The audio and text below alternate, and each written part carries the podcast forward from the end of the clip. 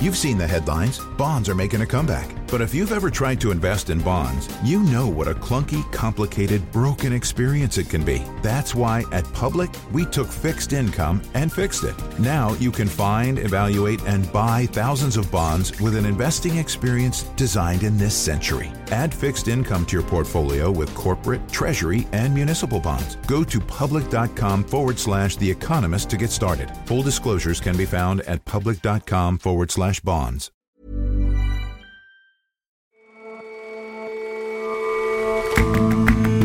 Hello and welcome to The Intelligence on Economist Radio. I'm your host, Jason Palmer. Every weekday, we provide a fresh perspective on the events shaping your world. Something's gone a bit funny in developed economies recently. Interest rates just keep slipping, even going negative. Investors are paying banks to keep their money. New research suggests that that slide isn't new. It's been going on for centuries. And we take a look at some revealing insights on scientific papers by female authors, who often have a harder time with reviewers and whose research is cited less than that of their male counterparts. It seems that men are simply puffing up their results more.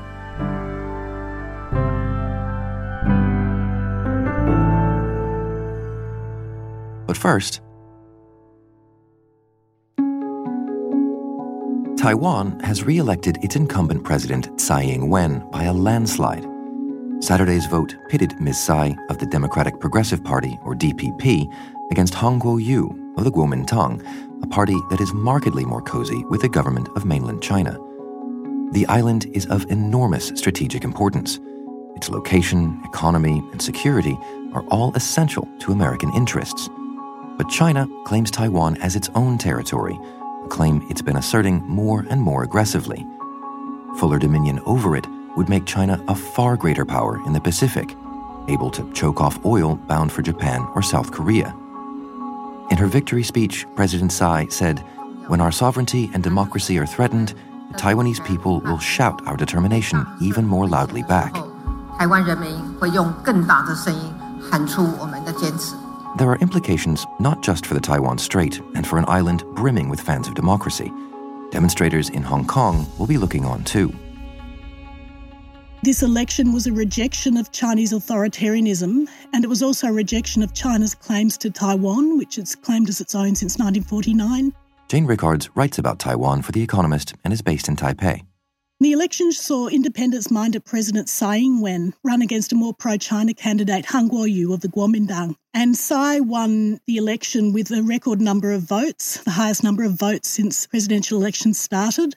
So, this shows that Chinese attempts to win Taiwan over are not working. Also, just last year, President Tsai's political future appeared to be in ruins. She had to step down as DPP chairman after the party got thrashed in municipal elections in November 2018. So, what changed? What changed was the Hong Kong protests. Earlier in the year, Xi Jinping had offered Taiwan a version of one country, two systems, the formula which China uses to rule Hong Kong. And pro democracy protests and all the political unrest gave Miss Tsai a big boost in popularity. The DPP was successfully able to point out that this is what would happen if Taiwan ever accepted Mr. Xi's offer, the one country, two systems model. So the unrest in Hong Kong gave a renewed vigour to Miss Tsai's campaign and caused her popularity to soar. And so, in a sense, Miss Tsai's victory looks like a repudiation of what it is that China wants to do. I mean, do you think this is a sign that the Taiwanese people want closer ties with America than with China? Yes, President Tsai received a big boost in popularity at home last year when the US sold Taiwan two major arm packages, including over 60 F 16 jets. However, it should be noted that Taiwanese people's wish for closer ties with the US is also really a result of their widespread revulsion towards Chinese authoritarianism and their need for a superpower to protect their 24 million strong island. And so that is to say, you think that ties with America will now deepen? That appears to be what the people want? Yes, they will definitely deepen, and that's what the people want. Having said that, the opposition Kuomintang also sought deeper ties with America, so it's not as if American ties would have changed drastically if the Kuomintang had won. So it sounds as if the incumbent administration and the more pro China candidate and party are seeking closer ties with America. That seems somewhat at odds. Not really, because um, the opposition Kuomintang supports the idea that Taiwan is a sovereign country in the form of Republic of China. Um, it loosely accepts the idea that Taiwan's part of China and, as such, wants closer dialogue with China and wants to step up business ties. But it wants to negotiate from a position of strength. So it would give equal support, for example, to American arms deals that the Tsai administration would. Having said that, President Tsai Ing-wen is highly trusted in Washington. She's got very good diplomatic abilities and she knows how to use them. And so, in what regard then did China try to influence this election, do you think? Ever since President Tsai took office in 2016, China stepped up military exercises, and the aim was to intimidate the voters who had elected her. For example, there were regular flybys from PLA bomber jets, but China knows from experience that these kinds of actions actually influence voters to support the DPP. So it actually stopped the jet patrols in the middle of this year, and there haven't been any recently at all. Having said that, the DPP also said that China had waged a Russian style influence and misinformation campaign However, many foreign observers said they were impressed with how well the Taiwan government and organisations it was working with responded to false reports, and this could often be within an hour. So, in the bigger picture, how do you think China is going to deal with this national mood that wants closer ties with another superpower and with two parties that are courting outside powers and so on? I don't think China's stance towards Taiwan will change, at least in the short term. So, we'll probably see a continuation of regional military exercises. I'll probably continue with the economic incentives to lure Taiwanese professionals to work in China with salaries that are much higher than what they could earn in Taiwan. And we'll continue to isolate Taiwan internationally. We'll probably try and steal or successfully successfully steal one of Taiwan's 17 remaining diplomatic allies. I don't think China has much of a choice. If it accepts President Tsai's line that Taiwan is not part of China, that means that Taiwan will drift further away. Beijing will have effectively given the DPP government permission to not label Taiwan as part of China, and it doesn't want to do that. On the other hand, taking more drastic military action against Taiwan, even limited military action, for example, seizing one of the outlying islands, is probably not an option for China, although I'd stress we still don't know. An analyst I spoke to said that if China did this, it would be an indication that its Taiwan policy isn't working. And President Xi Jinping is facing a very critical year in 2022. So he's going to decide whether he wants to stay on or appoint a successor. And he doesn't want major mishaps with Taiwan or its Taiwan policies in the two years before that, because it will give Chinese hawks reason to argue that his policy towards Taiwan isn't working. Well, I mean, that's certainly what it looks like, that the, the policy isn't working. The people are expressing their will, they're, they're gaining more independence, they've got the support of the international community, and, and China has its hands tied in terms of, of actually responding to that. Yes, look, it does appear that China has its hands tied. I think it's important to mention that many manoeuvres from China to isolate Taiwan, for example, putting pressure on multinational companies not to call Taiwan a country, are aimed at a domestic audience in China as much as Taiwan and the rest of the world. So it's not so much whether the global community decides to call Beijing's Taiwan policies a failure. What we think doesn't really matter to the Chinese leadership. It's more whether hawks in China see these policies as a failure and decide that policies of peaceful unification are not working and then they put enough pressure on Xi Jinping's leadership to make him make a change in Taiwan policy. Also, even though China blusters a lot about Taiwan, many analysts in Taiwan say that Taiwan's actually not one of China's top foreign policy priorities. It's far more concerned with places like Hong Kong, for example. What about in the, the other direction, though? What do you think the sort of slow successes in Taiwan in terms of independence mean for territories like Hong Kong, where, where things are much more fraught? The election victory for the DPP should give hope to democracy activists in Hong Kong and China everywhere. After all, this is evidence that a Chinese speaking community can create a democratic government and can change leadership peacefully and so on. However, I would stress that Hong Kong and China are entirely different places from Taiwan. In particular, Hong Kong's diplomatic environment and where it's actually constitutionally part of China and its history are entirely different from Taiwan's. And also, there's no proof that Chinese people actually want democracy. So I think Hong Kong and China will take the paths they want to take or they're forced to take. So I think this is kind of a beacon for democracy activists, but I don't think Taiwan's democratic experience can be 100% reduplicated in those places. Jane, thank you very much for your time. Thank you, Jason.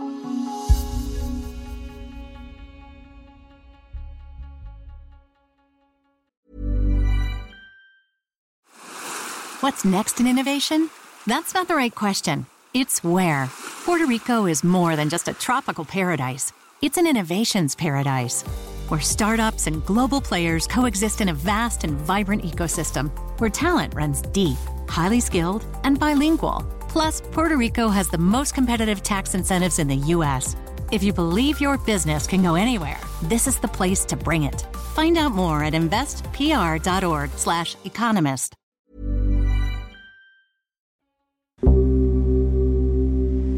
How low can interest rates go? New research suggests even further. Since the financial crisis of 2008, central banks' rates have been pushed down to unprecedented levels. Across much of the developed world, they're near or even below zero, and that's a big problem for combating future recessions. Before recessions, in order to try to head off the downturn and encourage people to spend and invest more during periods of economic difficulty, the main policy tool used by central banks is to cut their headline interest rate. Charles Reid writes about finance and economics for The Economist. Now, this is all very well if you're cutting it from 4 or 5% to 2 or 3%. However, if your interest rate, even before you get to the recession, is 0.75%, you haven't got much room before you hit zero. And the point is that this policy tool doesn't work as well once you start cutting interest rates below zero. If the bank charges you to store money at the bank, why put your money in the bank? Just stuff it under your bed. And so, therefore, falling interest rates, but more importantly, hitting zero is a big economic problem and a big, big issue for central bankers. And central bankers might be in for more bad news. There are some troubling implications in a new working paper published by the Bank of England, based on data stretching back centuries. Most research on long term interest rates just looks at data from the past few decades or the past century.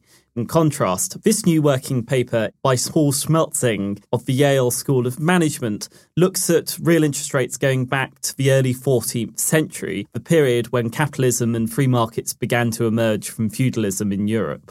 And so, what shows up in the data if you look as far back as the 14th century? real interest rates have been falling since that period. Of course, you get years where it goes up and goes down, but the long term trend is consistently going down and down. So the real rate of return from lending assets to a relatively safe institution, such as a government, has fallen from around 10% in the 15th century to just 0.4% last year. So, if this is a trend that goes back literally seven centuries, what does that tell you about rates today?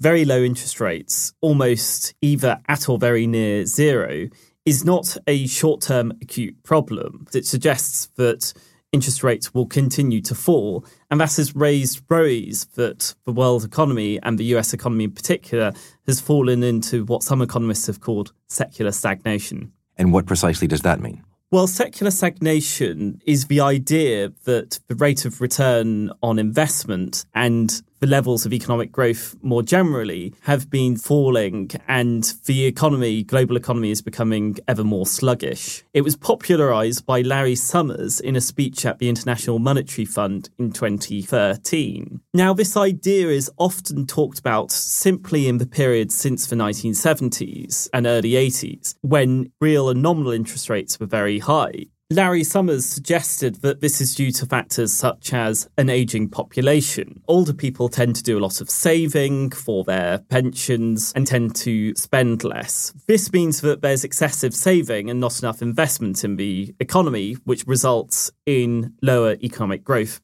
So, Mr. Schmelzing's working paper suggests that secular stagnation is not a phenomenon then from the 70s, but has been going on constantly since, well, for as long as interest rates have been around. Yes, indeed, since the birth of capitalism in the 14th century. Mr. Schmelzing's work suggests that this trend applies both in periods when the population has been aging, as well as in periods where the population has been getting younger. And indeed, it's also applied in periods equally as much where there is strong levels of economic growth, as well as weak periods of growth, and in periods where there are strong levels of population growth, as well as periods when the population was falling. In short, it suggests that this is an underlying feature of capitalism. It's not due to acute problems such as an aging population. A better way to think about this is using a concept economists call the diminishing rate of return. Each additional unit of something you invest or consume gives less welfare gains or happiness or enjoyment than the first unit. For example, once you bought your 31st Ferrari, you're not going to gain as much marginal joy from the existing 30 you have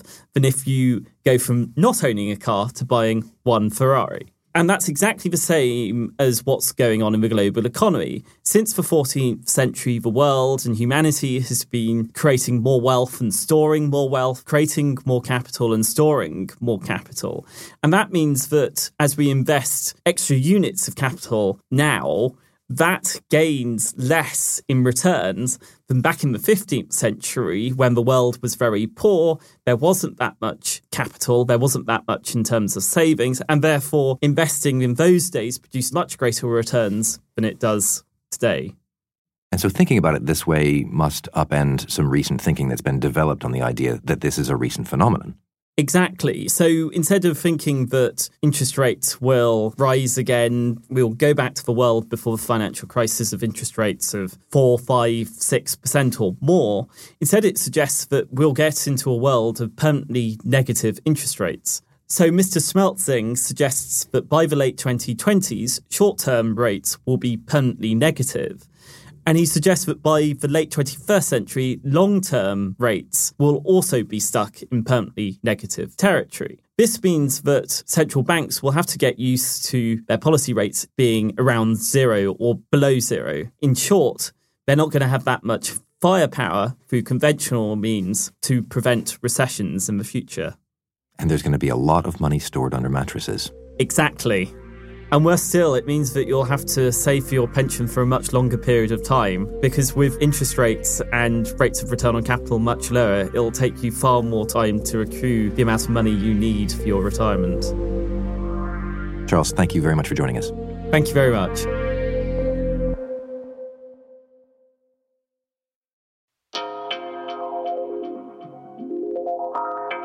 Women make up about 40% of the authors of scientific studies but their work is often reviewed less favorably and cited by other scientists less often than that of their male colleagues. It turns out that some of that discrepancy might simply be down to subtleties of language in the paper's technical summaries, or abstracts. A new study by Marc Lerchenmueller and Olav Sorenson of Yale and Anupam Jena of Harvard Medical School looked at scientific abstracts, basically clinical research journal articles Lane Greene writes Johnson, our column on language. And they put them in two different bins. If both the first and last authors were women, then these were coded as sort of women's articles, and the other ones, either the first or last or both first and last authors were men. The reason they chose first and last authors is that the first author on these papers is typically the main researcher, and the last author is often a senior researcher who is sort of guiding the work. And they looked at the language in these titles and abstracts and found that the articles with a male first or last author used a lot more self praising language. So, so, what kind of language are we talking about? So, the articles with a male first or last author tended to use a lot more self praising terms along the lines of novel, favorable, unique, promising. These are words in which the researchers describe their own findings. So, this is essentially a kind of self puffery, and it turns out that men do it significantly more than women do. I mean, we kind of already knew this about men and male authors. Is this all male ego, or are there institutional reasons that you think this is happening? Well, there's another interesting study in, in, an economics journal where it turned out that women's submissions, despite being good quality, were being reviewed a longer time. Reviewers, peer reviewers, were asking more questions and making women do more and more resubmission of the work. And interestingly, they found that the so called readability score of abstracts improved with women. And readability score is kind of a misnomer. It really just says, are you using short sentences and short words? Women's abstracts got more readable over the course of this review process. So they're making shorter sentences and using simpler words. And so, as just a hypothesis here, I hypothesized that maybe in this process, A, it's demoralizing, and B, you're taking out words to make things simpler. And maybe that's making women cut words like promising and novel when they're describing their own work unless there happens to be a confounding factor in that the research was in fact more novel or more promising. Right. So I put that to the authors, and they said, look, we can't because they looked at over 100,000 papers, so they couldn't assess the quality of all 100,000 papers, obviously. What they did do is control for submissions to the same journal, submissions to the journals and ranks of the same prestige. So they could compare them apples to apples. So everything that was accepted by this prestigious journal should basically probably be comparable. It's not impossible that the men did more novel and, and, and promising research, but all of these controls make that possibility a lot less likely. Is that to say that female scientists, if they want their work to be viewed as novel and promising, should say so more loudly? Well, the authors themselves don't say that explicitly. You, you could turn the prescription around and say, men, stop blowing your own horns so incessantly. If your work is promising and interesting, it should stand on its own without your having to tell people so. But you could take the prescription either way. But it appears that this difference in self promotion does exist. And more importantly, it has a real world effect, which is to say that the articles that are described in these promising terms in turn get cited more often in subsequent journal articles. And that effect is even bigger in prestigious journals. So if you puff your own article in a well known journal with a high so called impact factor, then that puffery helps the subsequent citation even more. I mean, in, in an increasingly distant past, I used to be a, a, research scientist, and this is what you do. You, you find the, the most exciting sounding words. You make the, the research sound as interesting and impactful as you possibly can to, to sell it to the journal editors, to, to, to sell it to the readers, in fact. I mean, this seems like standard industry practice to me, but then again, I'm a guy. Well, it has become even more standard industry practice. So the authors, just as a side note, looked at the prevalence of these words over the last sort of 15 years or so, from about 2002 to 2017. So all these words are on the increase. So everybody's in a arms race. And if you've only got 150 words in your abstract and every single one of them is sort of promising and unique and novel, then you're going to run out of actual content words to describe what you did. It's so no longer novel. There is an arms race involved, but it's one with a with a natural ceiling and how many of these self-puffing adjectives you can fit into the space. Lane, thanks very much for joining us. Thank you.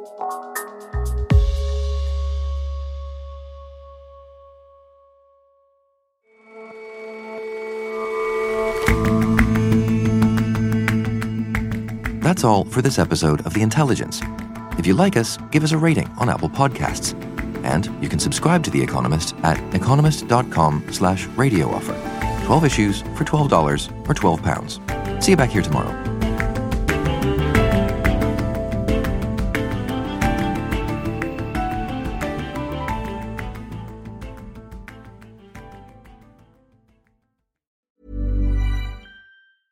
Businesses have long had to cope with the impact of business cycles. Now, they must address not just cycles, but cyclones. Storms spin up seemingly out of nowhere, irrespective of the ups and downs of the overall economy. Read what global executives are doing to mitigate these risks and seize their opportunities in the fifth annual AlixPartners Disruption Index at disruption.alixpartners.com.